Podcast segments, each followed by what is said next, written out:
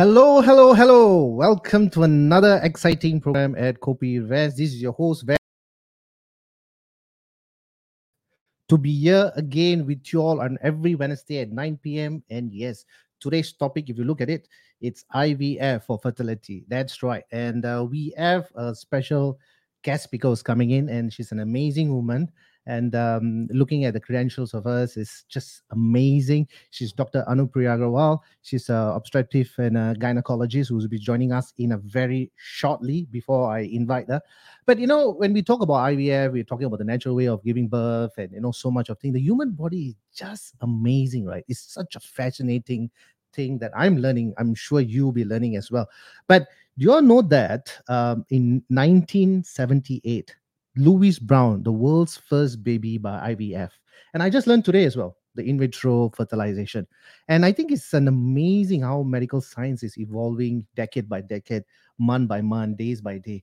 But you know, when I, when I just did a little research, uh, of course, with Dr. Chibi explaining more on detail about that. But IVF is actually the mimicking the design of the sexual reproduction. And um, as I was going through it, and I, I feel, you know, I'm like one of the doctors as well, because I think um, when you look at the natural process of the baby making, it always starts with the brain, right? 15 days before the fertilization, there's a hormone called FSH, which is amazing follicle stimulating hormone that releases the estrogen. It helps to coordinate and growth and prepare the uterus, and it communicates to the brain. So much of information just happens there. And then I also learned about the zona pellucid, and during sexual intercourse, the ejection about 100 million sperms, and out of that 100, the 1 million to 100 will actually enters to the egg. And so much of process that's going on. We can just talk about it, you know, all the while, right? And yes, we are the champion because we are the one out of the 1 million. So without further ado, let's invite Dr. Anupriya Agarwal. Hello, doctor. Hey, doc. Hi, hi. It's good to have you in uh, Kopi Events, Doctor. Thank you very much for inviting me. It's a Thank pleasure you, to be here. Um, just before we go on, do you have a very busy day today? I did. I had a full clinic. I delivered a baby, and I okay. did a laparoscopic surgery. So usually. Okay. okay. Doctor, I mean, I know you're also a senior consultant and advanced laparoscopic surgeon apart from the gynecology. So, what really does a, a, consultant do? I mean, when you talk about laparoscopy surgeon, what do you really do, doc? So, of course, consultants means people come to consult me about their problems. So, if uh, women have uh, gynecological issues like painful periods or irregular periods or uh, any other issue, like some of them today, one came with a big lump in the tummy, uh, Uh, she has fibroids. So when women come to me with such problems, then we go through a very detailed history, go through their entire medical and previous surgical history, then do an ultrasound scan and examination to figure out what exactly is the cause of her symptoms. And then accordingly, we will advise her for options. Sometimes these are medical issues, then they can be sorted out with medication or with lifestyle measures. So we go through that. But on other times, either they've come too late or whatever, then if surgery is needed, then we have to counsel them, them about surgery and then plan for uh, surgery to be done. These days, a lot of gynecological surgery is done laparoscopically. I would say most majority of gynecological surgery is now done laparoscopically. Laparoscopic means keyhole surgery. So we instead of making a big cut on the tummy, we make small little holes, um, usually through the belly button and through the lower part of the tummy, and do, we do the surgery via these small holes only. So recovery is faster uh, the hospital stay is shorter, and um, usually the surgical outcome is quite good. Thank you, doctor. That sounds crazy, you know, in terms of your schedule. Uh, but before we even go into your PowerPoint slides and then some Q and A's, and of course, if viewers also can engage yourself, I mean, doc, to actually to ask you questions. But you know, doc, I was going through some um, basic anatomy, right, about the reproduction system, the uterus, the fallopian tube. You know, it's such a puzzle. Um, you know, in your profession, do you actually have to work backwards? Because for IVF, you know when is the 15 days, um, you know, the FSH is going to take place and you have to be. So it, it, it, seems like, you know, there's a huge amount of planning Um, yes. And, and you got to work backwards. Yeah. So I was like, wow, I'm actually fully fascinated by the way our human system works, but sometimes we don't even understand the basic of our anatomy. And how, uh, I mean, how is that, dog? I mean, how do you plan ahead? I mean, if you can just share this with our viewers. So, I mean, for planning is two parts one part is planning for the the couple who are wanting to have a baby for them to plan their schedule and you know with all this work from home these days work boundaries are totally smudged and people are working usa time maybe husband is working usa time wife is working asia time and it's very difficult for them to plan. So one part is planning. The couple have to plan to be able to be together when it's the correct time or the fertile window which well it's variable but for majority women who are having regular cycles will be between say the 12th to the 18th day from the first day of start of their period so they have to plan to be at least have a chance of uh, being together and giving their bodies a chance to conceive during that time. So that is one part of the planning. Second part of the planning is for doctors like us, whereby we need to plan. And that's why it's not just doctors. I am supported by very capable nurses who will do all this planning for me because my schedule, patient schedule, my leave, patient's travel schedule, everything has to be sorted out by um, by someone who is able to know when certain things need to be done. And later in my PowerPoint, I will uh, share the whole timeline of, of IVF because it is quite a um, complicated process with several steps. It has been simplified a lot. Previously, it used to be even longer, but at least it's not as long now. Yet there are issues uh, in terms of planning, and we, we always need to plan ahead. Thank you, doctor. And I just want to mention about this uh, particular person called Louise Brown in 1978. Yes. Uh, the first person yes. to be uh, IVF. And you see, so many decades, and I'm sure uh, the medical science have evolved and things are getting better and better. Um, the chances of having, you know, when, when someone goes under IVF, the chances of getting twins and triplets, the chances are higher, isn't it? And I'm sure you're going to cover that in the slides. Yes, I am going to cover that in the slide. Uh, it is high. It is fortunately getting lower and lower because okay. previously they used to transfer three, four, five, six, seven, eight embryos, and that's why you hear of all these sextuplets, octuplets, eight babies being born, seven babies. But the human womb is designed for just one baby. So even if there are two babies, even twins, that those pregnancies are quite complicated and high risk of complications, miscarriages, preterm birth, whatnot. So our aim now in IVF is to try and have one healthy baby at one time, even if it takes a little bit longer to get pregnant. But multiple pregnancy in modern IVF is actually considered somewhat of a failure or a risk of IVF rather than a success mm. of IVF. It's not buy one get one free or buy one get two free. It's buy one get two trouble and buy yeah. one get three trouble free also. So yeah, it's it's not like yeah. that you know, dog. Uh, I mean, of course, we're going to go to the slide, so I'm not going to hijack on that.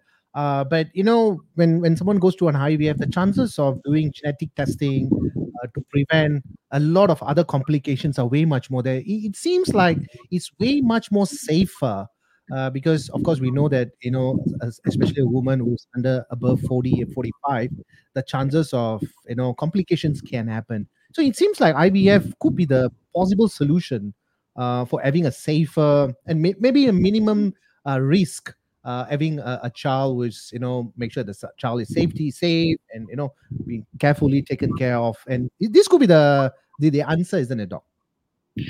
Well um, i wouldn't say so once because yeah. um, you know ivf success rate will reduce as a woman becomes older. And the reason for that reduction in success is mostly related to the fact that as we grow older, just like the skin, the bones, whatever, the muscle is not the same like it was in the 20s. Similarly, the quality of the eggs is also not the same as it was in the younger years. A woman's peak fertility is actually in her early 20s. And after that, it is a downward slope. After 35, the slope becomes quite steep, and after 40 is pretty much free fall. So, in a way, yes, if we do IVF and we can do genetic testing, then we can kind of make sure that the embryos that we are putting back in the woman are genetically normal. By the way, that's not legal yet in Singapore. It is possible we do it for other things but just this designer baby or choosing the embryos of the baby is uh, choosing the chromosomes of the baby is not legal in singapore. But it, the technology is there. We use it for other uh, genetic problems. And other parts of the world it is legal like the us thailand india malaysia they are doing these testings. So that part is okay. But um, when women over the age of 40 want to use this technology, they must realize that there is a lot of embryo wastage. How we, we try and figure out whether the baby is normal or not means if we make 10 embryos, we know now there is enough data that, that tells us that of the 10 embryos, maybe seven, six or seven embryos are going to be abnormal. And when I tell patients this, their jaws drop yes, majority embryos that form in a human are abnormal. And that proportion keeps going up as a woman grows older. And it is now estimated that you need about 10 eggs to be able to get one normal chromosome baby. So, can you imagine the number of wastage? Now, while in a younger woman, it is okay because in one cycle she will produce 10, 15 eggs. But as a woman becomes older, the number of eggs that she produces keeps on going further down. And as a consequence, for a woman over the age of 40 years to produce 10 good quality eggs, which will then hopefully give her one good embryo, is very is, is going to take maybe three or four IVF cycles. So, yes, short answer is yes, genetic testing can improve the chance of a woman getting normal um, babies. But it will take many, many cycles, lot of injections, lot of cost to be able to achieve that. So it's best that women don't wait until longer, until later to get pregnant. They should try and do this baby making in their late 20s and early 30s when their fertility is still in the prime. So now we understand why our parents in the younger days. I mean, I'm talking. I'm, I'm actually a 70s kid. Probably say, you know, get married. You know, once you start learning to get get married, you know, go go. It's like what?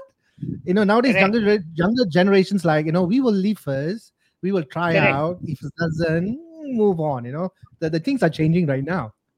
You know, the thing is that yes, that, and I feel we are turning a tide here because people are.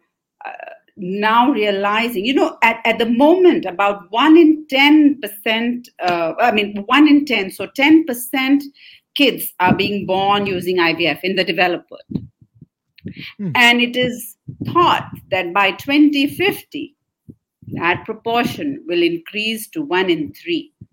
So, one in three couples will need assisted reproduction as advanced as IVF to be able to get pregnant in the next 30 years.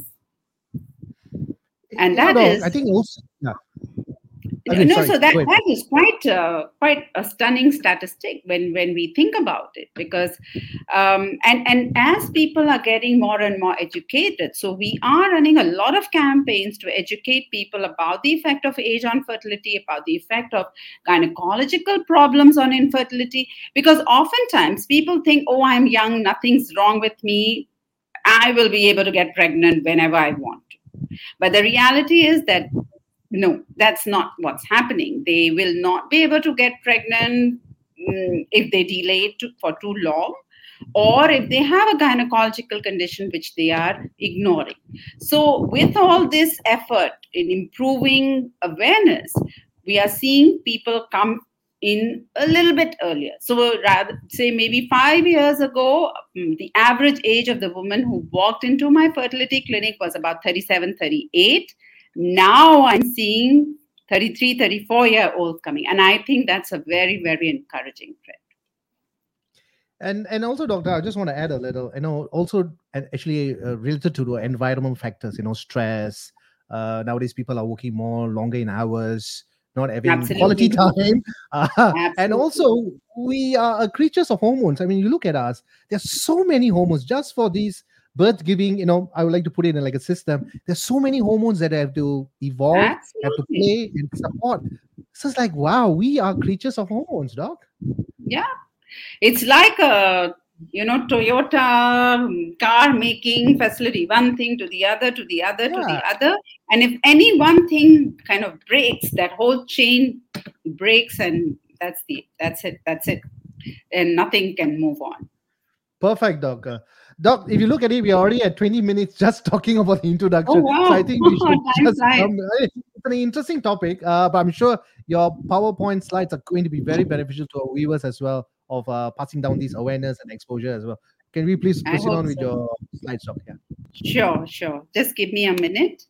Sure. And uh, viewers who are watching this, you can please share and like as well. So if you share, more people are being aware as well, and they can understand what's the current situation that we are going through. People are working too hard, not having some time, you know, good time, especially couples I'm talking about.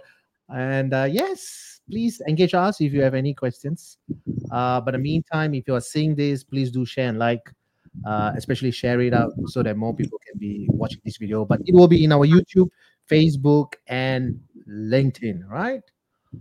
All right. So we have a few questions that already came in. I can see that. I will take that questions later on uh, once the PowerPoint um, doc has finished it. But uh, in the meantime, if you're looking at it, please share. Thank you uh, Regina who's just joined us. Thank you, Regina. Uh, Ram, Stephen, and uh, Jacinta. Thank you so much for those who are joining in. We will definitely will take up all these questions later on. Um, that's the PowerPoint doc. So it's now all yours. Yes. Okay, so um, oftentimes when we talk about IVF, when a couple comes to me, and if I tell them, Oh, I think you will need IVF to be able to conceive, uh, I see a look of a, a, distraught look on their face and they say oh it is really so painful. They have heard or they have been told certain things about ivf which are not that great and they feel that it's a very onerous journey. So let us talk about the good and the bad of ivf and hopefully i can bust some myths um, and you whoever is uh, is listening to can have a more realistic opinion about IVF, yes, it is a very complicated procedure, but with modern medication, with the help and support of a supportive doctor and supportive nurses, we can make this journey as easy as it can be. So, um, I always like to start with a little biology lesson which uh, tells us about natural conception because it's important to understand about natural conception before understanding about assisted conception. So in natural conception is that there's an interplay of many many hormones that goes on and as a consequence of uh, so uh, as a consequence of these hormones there there are small eggs inside the ovary which can then grow and these eggs are then released. So, release of eggs is the first step in natural conception. Then, these eggs as they are as they grow and they are released these eggs will then be picked up by the fallopian tube and these fallopian tubes have to be healthy fallopian tubes which are open on both the ends so healthy open fallopian tubes will pick up these eggs once they are released from the ovary now at now, the timing is very important. The egg uh, will not wait for more than 24 hours. So the egg will just be alive for 24 hours and not any longer than that. So that is why um, having intercourse at the correct time is very, very important. Because if good quality sperm are then deposited in the vagina, then these sperm will swim up and they will fertilize the egg, which is waiting for it in the fallopian tube. The egg will not come down to meet the sperm. The sperm have to go up, swim up, and that's why we need good quality, healthy sperm to go up, meet with the egg over here, fertilize it, and then the tube will then push this fertilized egg down and it will then get implanted inside the uterus. So the ovary, the fallopian tube, the sperm, and the uterus are four things that help in natural conception. Now, sometimes natural conception is not possible for a variety of reasons, and we'll go through that later. But in those couples, and that happens in about 10 to 15% of all couples. And unfortunately, that number is going up and up because of either stress, which uh, changes the way our hormones work, because of the exposure of several chemicals, um, plastics, which also impair hormonal secretion, because of um, several things that affect the sperm quality, including heat. Uh, men sometimes they sit with laptops on their laps and are working. These days, work from home. You can work in whichever way you put the laptop, and that uh, increase heat in the private parts can reduce sperm production or sperm quality or because of uh, various gynecological diseases, tubes get blocked. And when there are problems in either the ovary, the tube, the uterus, or the sperm, then the woman or the couple may require assistance in reproduction. So, uh, methods that help a couple conceive other than natural vaginal intercourse is, is called assisted reproductive techniques or ART. And there are three different types of assisted reproduction uh, technologies or techniques IUI, which is intrauterine insemination. I won't be going much in detail, except saying that it's a very simple technique which helps uh, couples in which the sperm is a little bit weaker. So instead of it being deposited in the vagina, we actually deposit it here in and the top of the uterus so that this journey from the vagina until the fallopian tube, which is like a marathon for the tiny little sperm, is then converted into a short sprint. And you know, all of us can't swim, can't can't uh, do marathons, but we can do short sprints. So if the sperm is a little bit weak, we help it by depositing depositing it at the correct time near where it needs to meet the egg. So that is IUI, and it's the simplest ART, but it has much lower chance of success.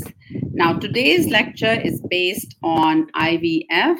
IVF means in vitro fertilization and embryo transfer. So IVF ET, and then part of IVF is ICSI. ICSI means intracytoplasmic sperm injection.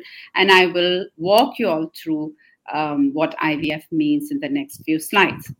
Now, main causes of infertility are male factor, which is about 30%, ovarian problems. Remember, ovary was step number one in um, the egg, in the fertility journey. So about 25 30% of uh, fertility problems happen because of ovarian or hormonal problems about 20% they happen because of tubal problems, because fallopian tubes get blocked, because of sexually transmitted diseases. Um, these days, the younger generations, especially they are not yet well educated about um, how to prevent sexually transmitted diseases, and that is resulting in a mini epidemic of women who have blocked fallopian tubes or swollen fallopian tubes. It could be uterine factors, uh, fibroids, or any other uterine problems, which could account for 10 11%. And in about 10% patients, we are not able to figure out why there is a problem. So these are the main uh, causes of infertility. As you see, majority of the fertility problems are um, unfortunately in the female, but about one third of fertility is still because of male factors. So, coming back to IVF, what is IVF? IVF stands for in vitro fertilization.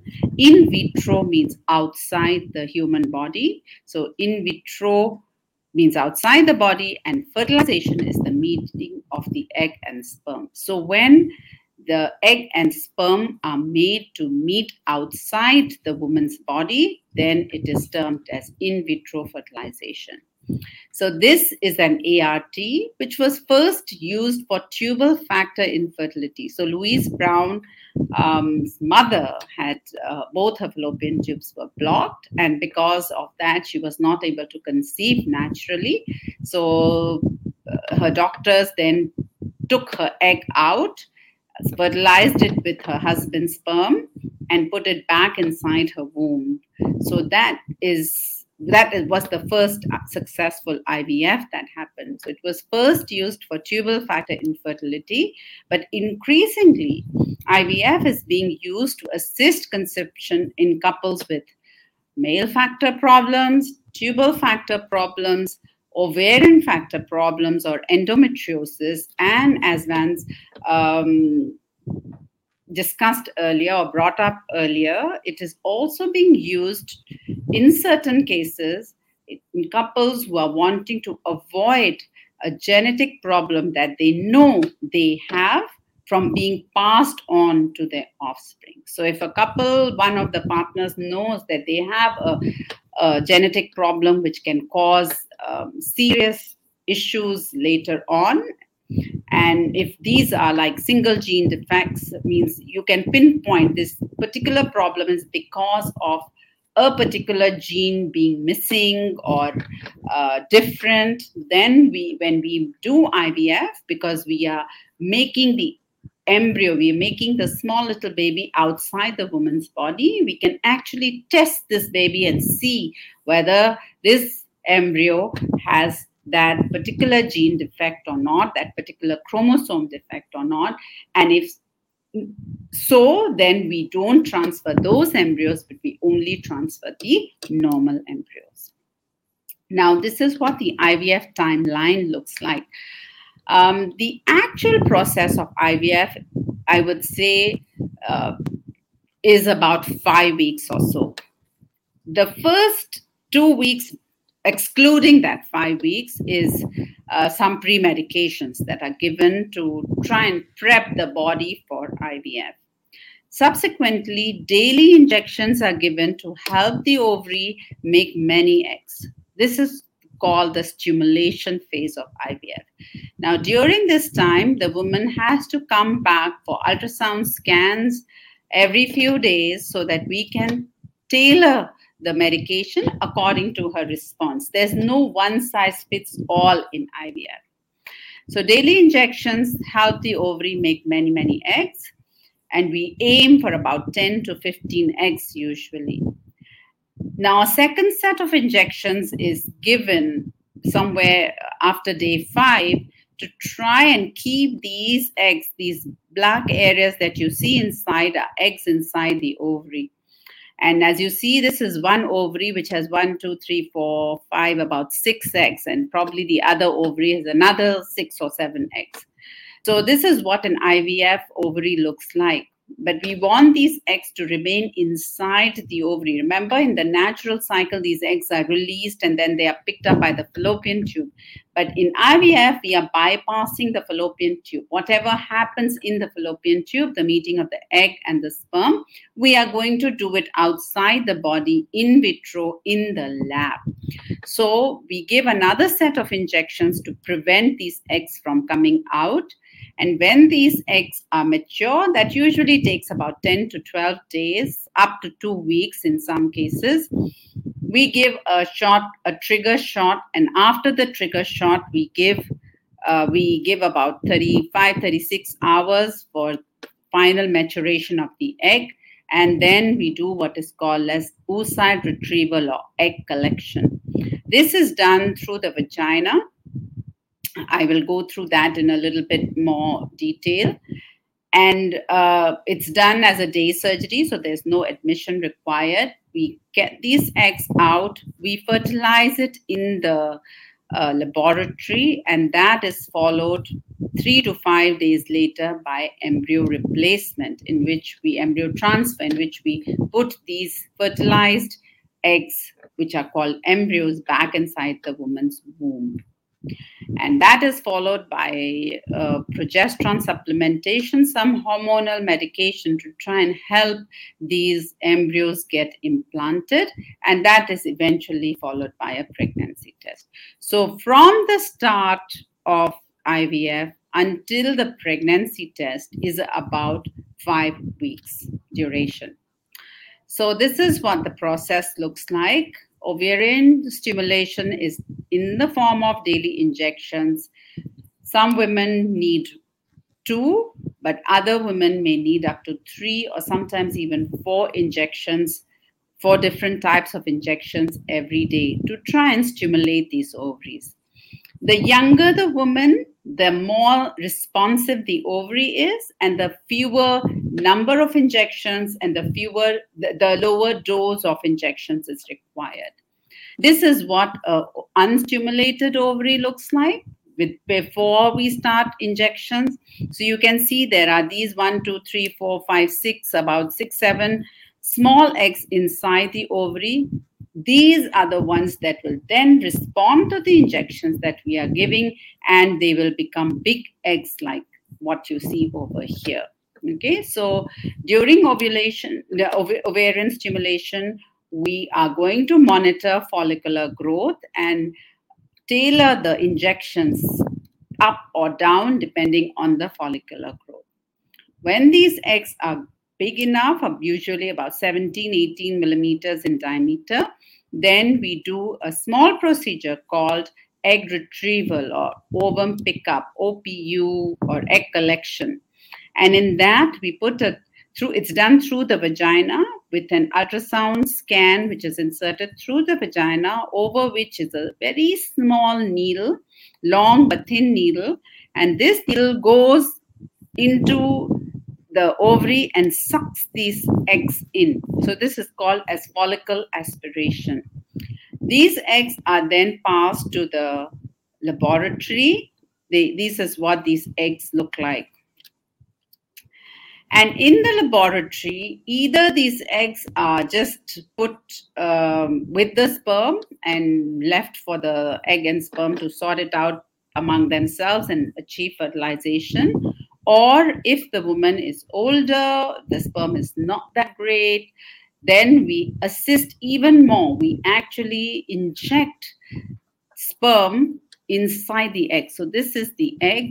And then we use a very, very thin glass uh, needle to insert this egg with the, the, the, insert the, the sperm into this egg.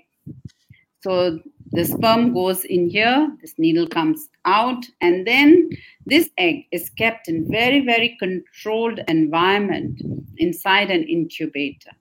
And then it starts dividing. So that one cell becomes two cells, two becomes four, four becomes eight. And then these days we are able to culture up to day five which is when the embryo looks like this, which is called as a blastocyst. So this is a day five embryo. It looks like a blast. It's a nice blastocyst. And then this embryo is transferred. Again, that transfer is done through the vagina into the uterus. The process of egg collection, this egg retrieval, this needs anesthesia because it is painful. Anesthesia is given for maybe 20 to 30 minutes. That's how long it takes for us to collect these eggs, and patients can go back home the same day. Embryo transfer is usually a painless procedure. It's like doing a pap smear.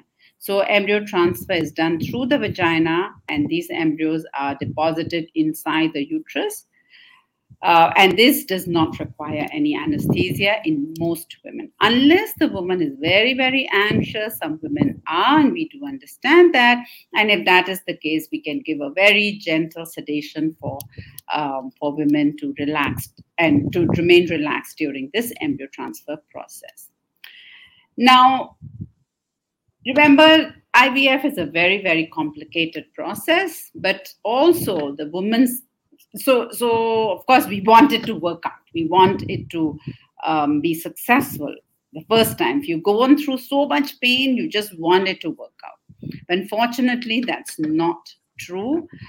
Um, and the reason why it's not true is mostly pertaining to the woman's age. So the woman's age is the best and the most important predictor of the overall chance of success of ivf in a couple here you see live birth rates per embryo transfer by age.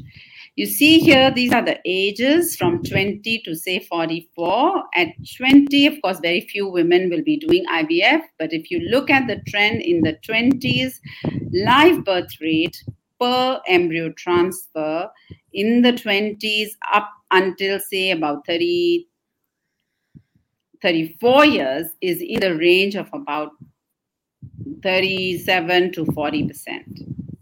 And after that, the chance of live birth drops. So after 35, this slope goes down. And after 40, this decline becomes even more. So this is a problem. The reason for this is twofold. First, the egg quality is not that great, so eggs don't implant. And secondly, even if eggs do implant, there is a higher chance of chromosomal abnormalities in women as they grow older. So there's a higher risk of miscarriage as women become older.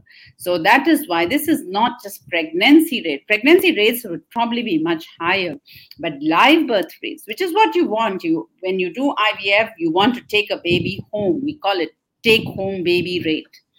So, live birth rate or take home baby rate is more relevant than you just get pregnant, you feel happy for a few days and then miscarry. That's not what we want. So, maternal age is very, very important. Okay, if you see here, live birth rate um, per is, is very, very dependent on the age. If this is less than 35 years, 35 to 37 years, 38 to 40 years, and going on increasing age, you can see how significantly the success rate um, keeps going further and further and further down. Okay, so maternal age, mothers, the woman's age is very, very important in IVF success. Now, oftentimes patients say, "So, doctor, how many cycles of IVF do you do? Will I need to be able to have take a baby home?" And unfortunately, there is no one answer to that. So, again, it will depend on uh, the age of the female partner. If she is less than 40 years of age, this is the number of cycles that are required to be able to uh, take a baby home, and this is the cumulative live birth rate. So, if a woman under the age of 40 does one cycle of IVF, then she has about a 30% chance of taking a baby back home in, in one cycle of IVF. If she does two cycles of IVF, this rate goes up to about 50%, three cycles about 60, uh, 60%, and so on. But there will always be a certain number of women who, despite even doing nine or 10 cycles, will not be able to achieve or attain pregnancy. Now, if you see this number drastically goes down if the woman is 40 years, 40 to 42 years, and very, very low if the age is 43 and above. So, between 40 to 42, with one cycle, the chance of success only 10%, one third of the chance of success under 40 years.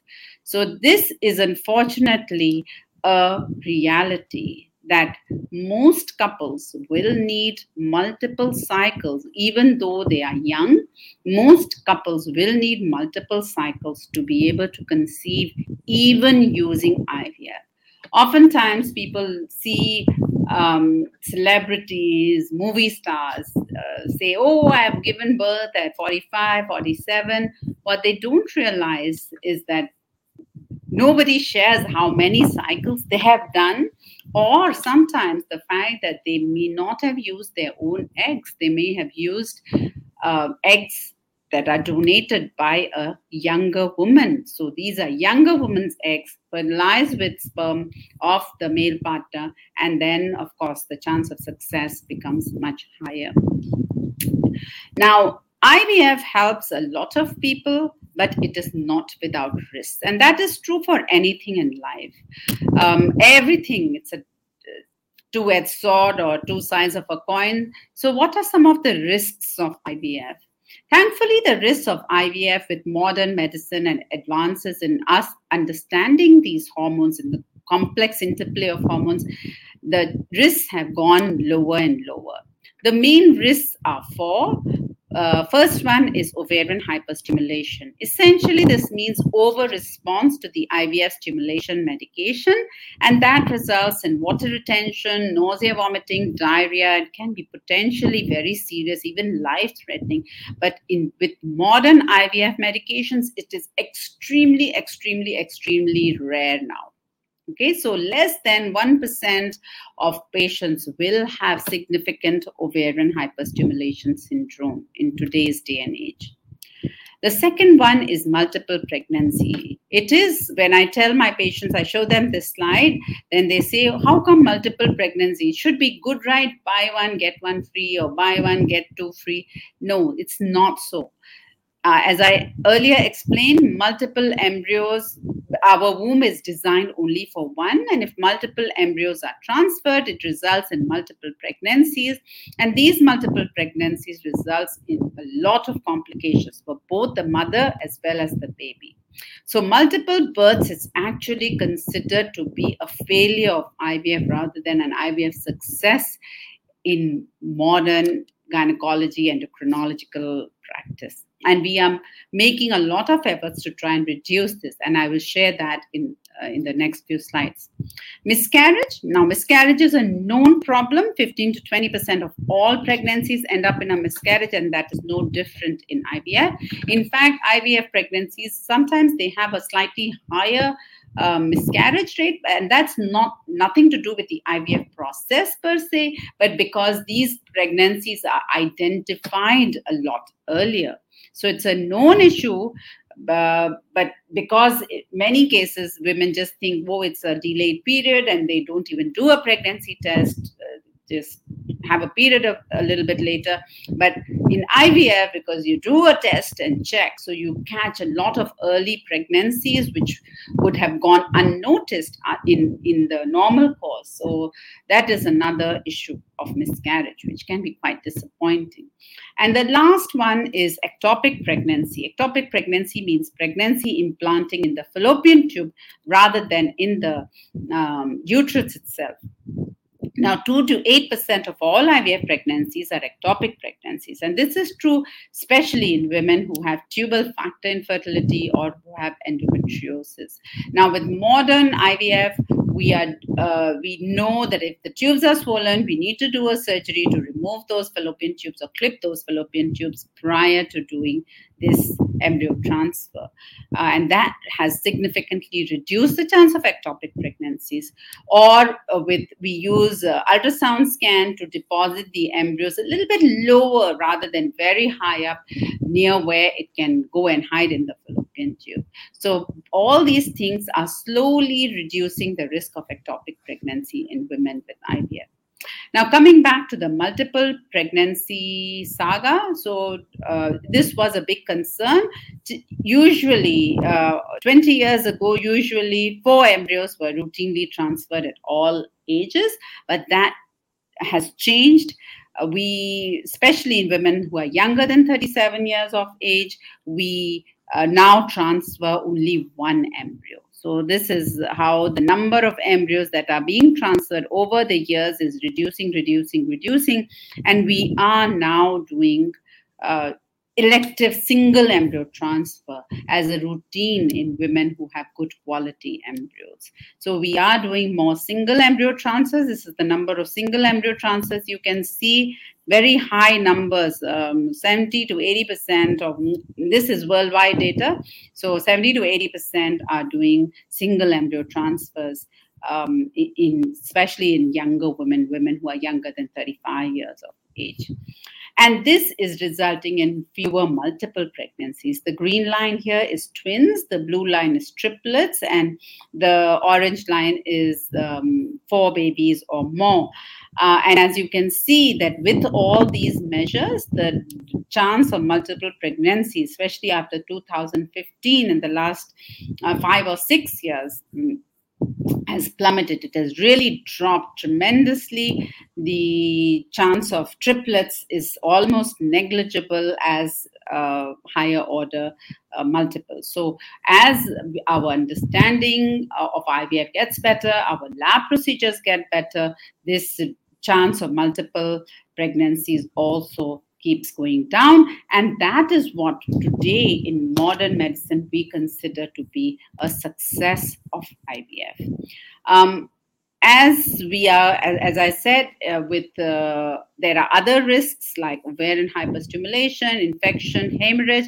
All of these if you can see from 2006 to 2015, the chance of all these problems is significantly going down. The blue bars are ovarian hyperstimulation syndrome. So, with again modern me- medications and modern techniques, um, we are able to cut down severe um, hyperstimulation to a very very small percentage and these are 0.2% so it's very very rare to have um, severe ovarian hyperstimulation and other things like infection hemorrhage anyways were very very small and they continue to um, keep going down so, IVF, if you ask me, is it a pain? Is it a painful, a horrible treatment? Yes, it indeed is because it is painful. There are multiple injections that a woman needs to go through for maybe 10 to days to 14 days.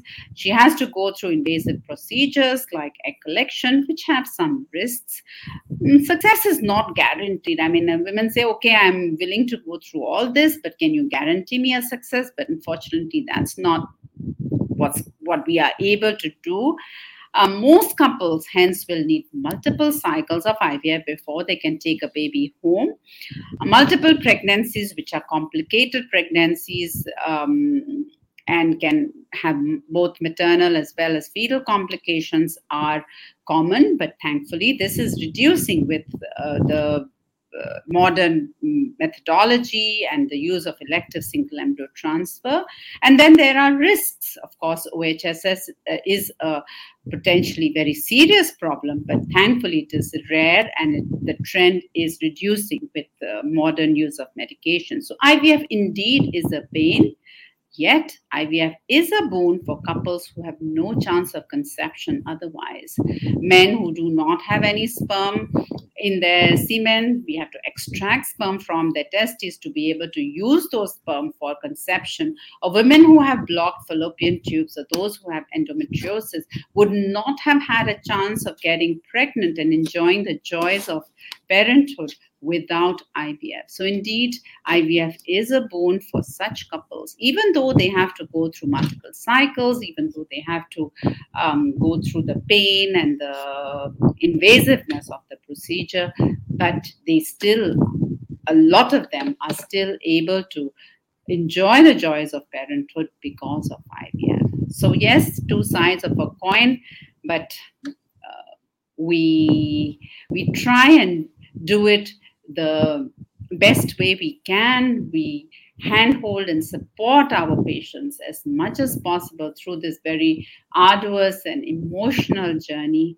Uh, and we are happy for those uh, who are able to get pregnant. Today, I had two patients who um, gave birth. Uh, after IVF, after a long journey with laparoscopic surgery, IVF, one of them had even COVID during her labor So it was quite a journey. But then um, the thank you cards that they give just say it all that um, they are so grateful for being parents, even though they are uh, going through the sleepless nights and tired, and I see black circles under their eyes. But yeah, they are still very, very happy and thankful for uh, being given the opportunity to be called Mama and Papa. So thank you very much for your kind attention. And we go back to Vance.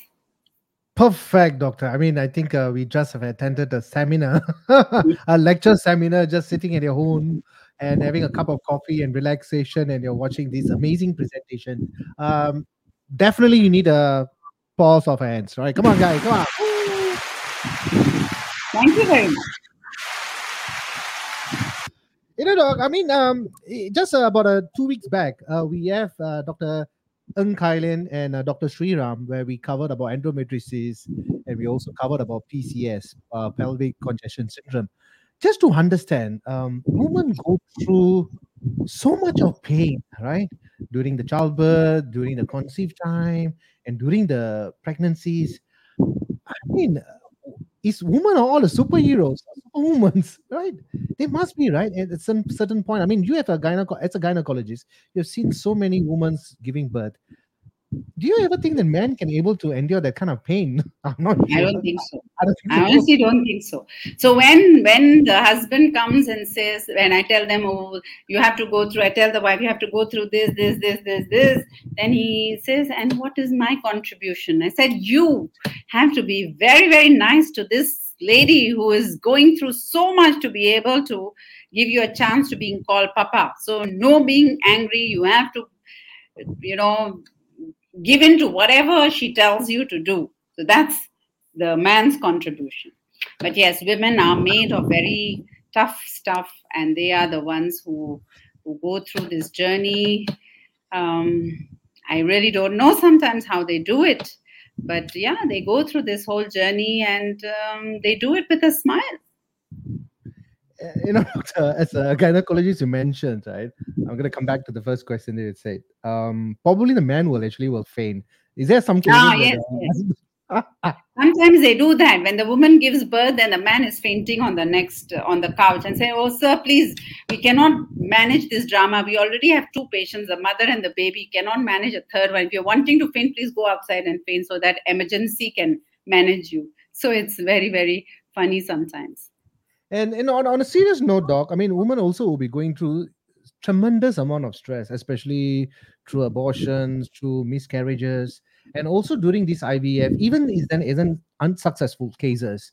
Um, do you mm. see cases? I mean, of course, no mention names here, but as overall, as a, as a doctor, um, do they go through a enormous, enormous uh, mental pressure? You know, what will happen next? Will I be able to conceive it? You know, the kind of uh, anxiety kicks in. So I can understand that uh, they're in a very vulnerable position as a couple, especially when they're in the 20s or 30s, when these things should not happen. If it happens, um, what will your advice be for young couples? I mean, any wise words that you want to um, suggest in your number of years of experience, Doc? Sure. So, uh, I mean, it is a very emotional journey, and we always talk about this um, when when there is um, the start of IVF, we tell I tell my patients it is a very emotionally draining journey, and if we feel, and I talk to the to the couple and say, look, it is a journey. It, you may have problems, emotional problems, in addition to whatever you are going through. Um, if you need help, there is a counselor. So every IVF center is legally mandated to have counseling support for patients who are going through IVF. Because we know that it, A, it is a very emotionally challenging journey. B, with the hormonal uh, stimulation and everything, the mental stress just goes up and down. It's like you are sitting on a bungee, you know, up and down, up and down. It's, it's uh, it just makes you not be able to react the normal way because the hormones are so high pumped up so that is the other thing and third is then when things don't go quite right then it is another big, big problem, and some couples find it very difficult to cope. So we have counseling help uh, on standby, and that is why it is important to do IVF where you can. It, shouldn't be feeling like a factory where you are, you know, just come do scan go off. There has to be some connect with the doctor so that you can share you can share a tear you can uh, well these days no hugs are allowed but at least doctor can hold your hand and you know support you emotionally through this journey. Uh, and also it's a it's a it's a priceless uh, joy and happiness and love when when successfully when things happen at the at the at a, at a checkup and they bring their babies to you. I mean there must be a, a kind of a fulfillment that you have you know. Uh, Absolutely. I always, I always say there's i always mention this in my talk shows that doctors are actually angels you know. You're just hiding your wings behind the code right? I mean you are doing an amazing job. Thank you doc. Thank you very much. You know one of my patients gave me a coffee mug which says i deliver babies. What is your superpower? That's an amazing one. Yeah, so it's it's a joy. It's a joy that, and those thank you cards they can't equal any money that that we are given because it is, as you say, it's priceless. When you, especially when you help a patient go through years of fertility problems and then she finally gets pregnant, and um, just the look in her eyes uh, and the joy in her heart is is just it can't be measured.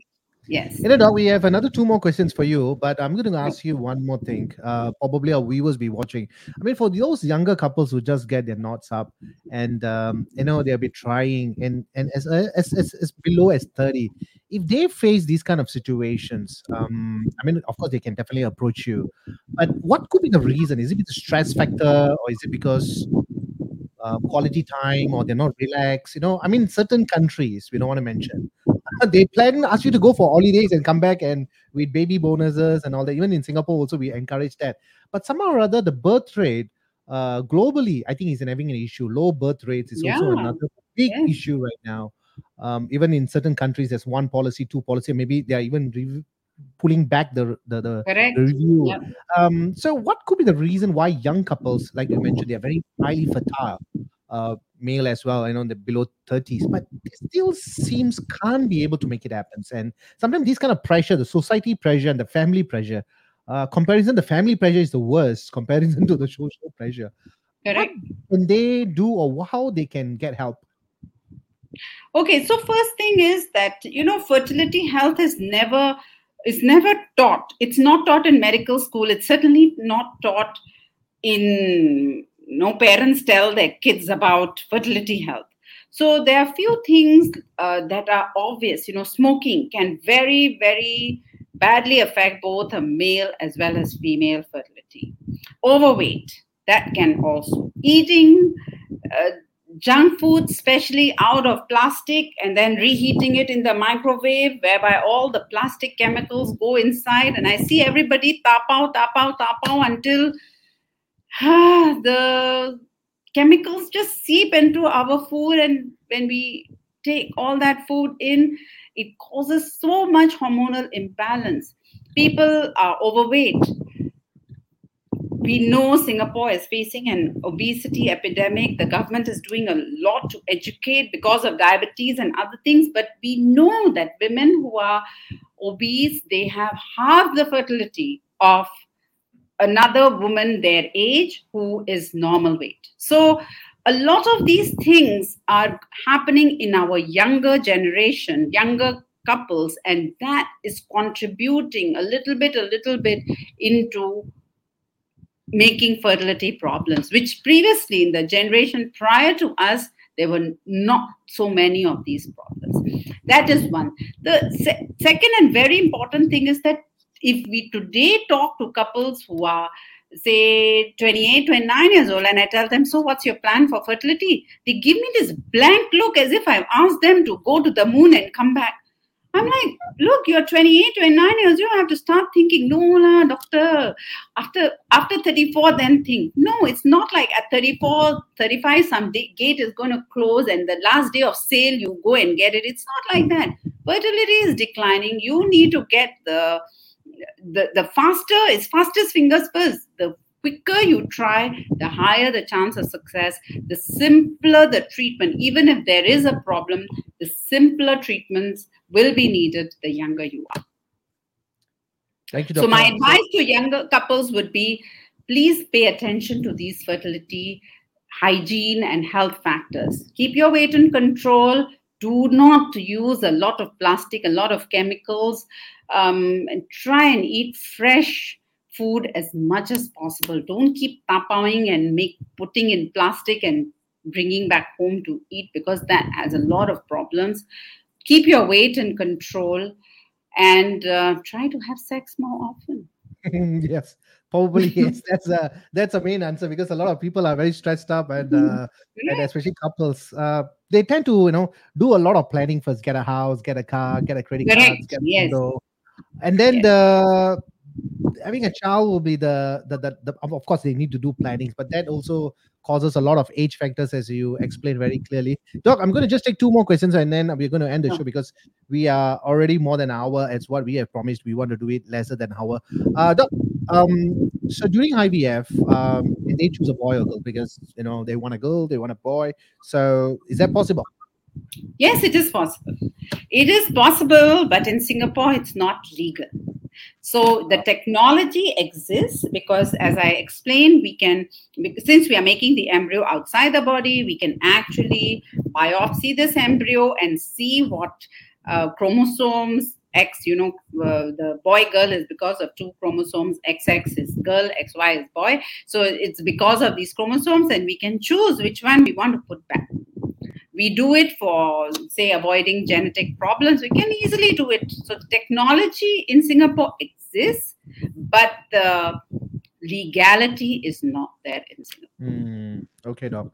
We can understand why but of course we keep into that. But again doc um, another possible possibility uh, surrogates we talk about that in other countries and i'm not sure um, can you shine some light on it? Because uh, if if a couple are not able to you know for the either the woman or the male um, can they get a surrogates i mean is it um, so in surrogacy again is not legal in singapore um, surrogacy is used if the the couple are able to produce a good embryo, but for whatever reason, this embryo is not able to implant in the womb. So the uterus is having problems. And there are small percentage of uh, patients but there are patients who are who fit that kind of criteria. The uterus is just the soil is not good. No matter how good the seed the soil is not good, so the seed is not going to become a, a tree.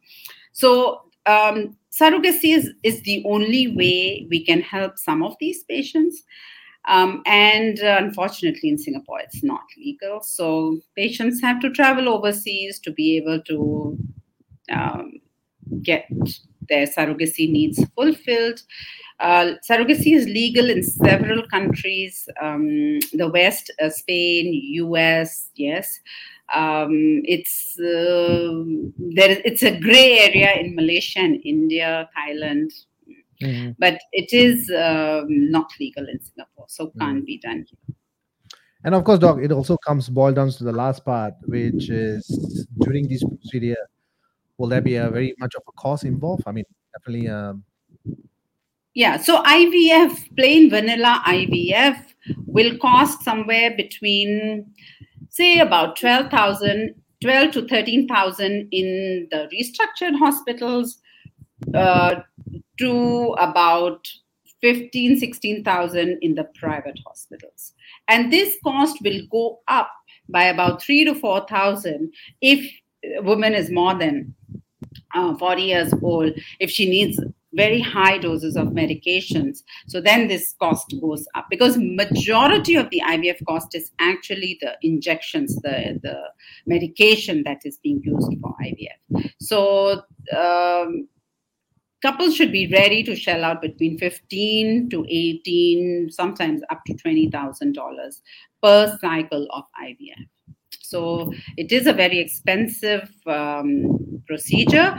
And if there is all these genetic things, etc., that you need to do, then it's additional. So you can uh, get those tests done, but it's at least eight to, to ten thousand dollars more to, on top of that normal IVF. Then uh, the biopsy, etc., is another eight to ten thousand dollars more. So it is very expensive. Thank you, doctor. I mean, for viewers who want to contact you, um, is there a website or is there any way they can contact you? Well, if they just type my name, I should be able to come up on the search.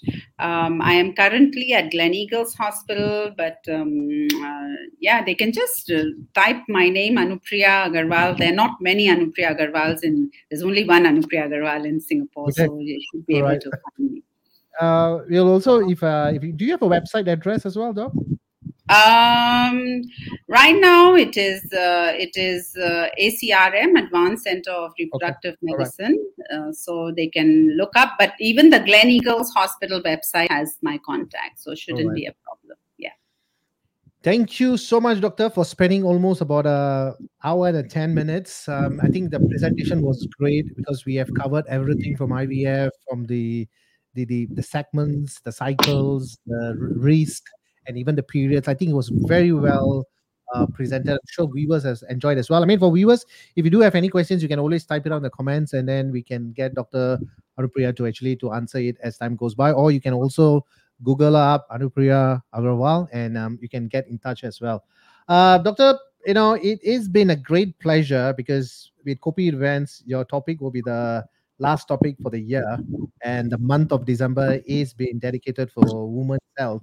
And uh, it was an amazing, you know, we, we covered uh, the entire program for the month, especially with finishing up with uh, IVF and um, a lot of information. What couples, young couples, or you know, in the mid-range couples also can look for where, what kind of information and what kind of help they can get it from you, doctor. Thank you so much. Is there any? Um, Thank you very much. It was a pleasure to be here and to share uh, my thoughts uh, and my expertise with uh, you all. And i hope uh, it's always i say it's it's like a firecracker. We tell one and then one tells the other and the other and the other. And we hope that we are able to spread more and more awareness.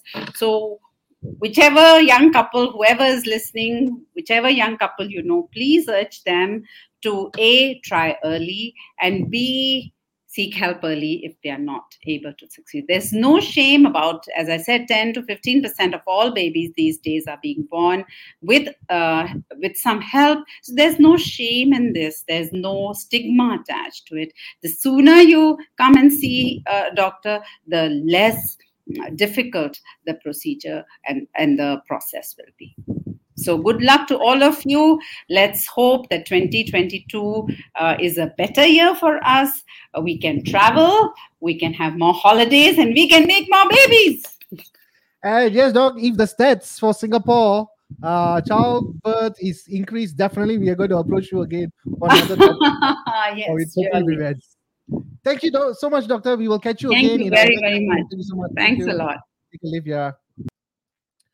All right, so we have come to the end of the session at Kopi Events. Uh, I can't express by words the number of Wednesdays that we have covered for the entire past two years.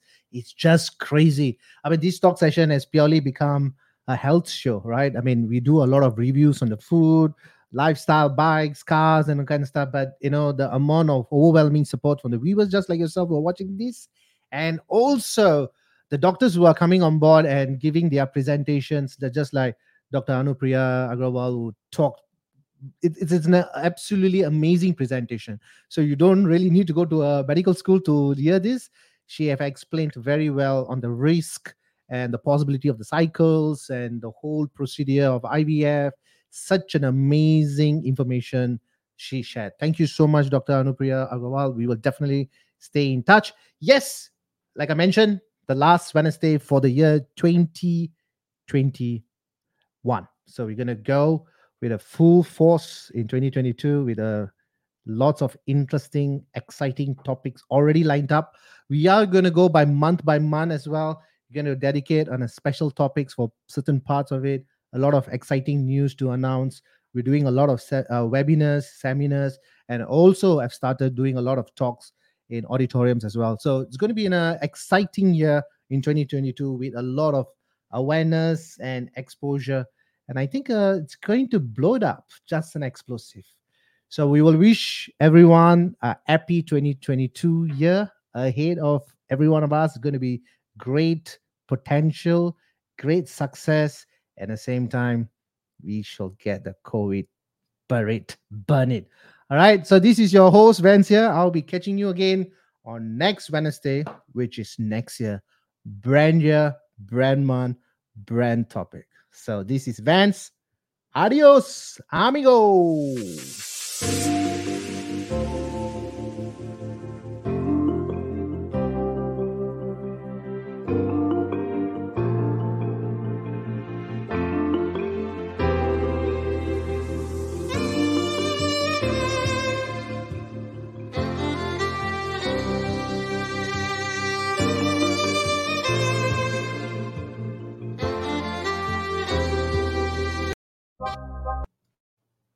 See you around. Catch you all in our next topic. Till then, Vance.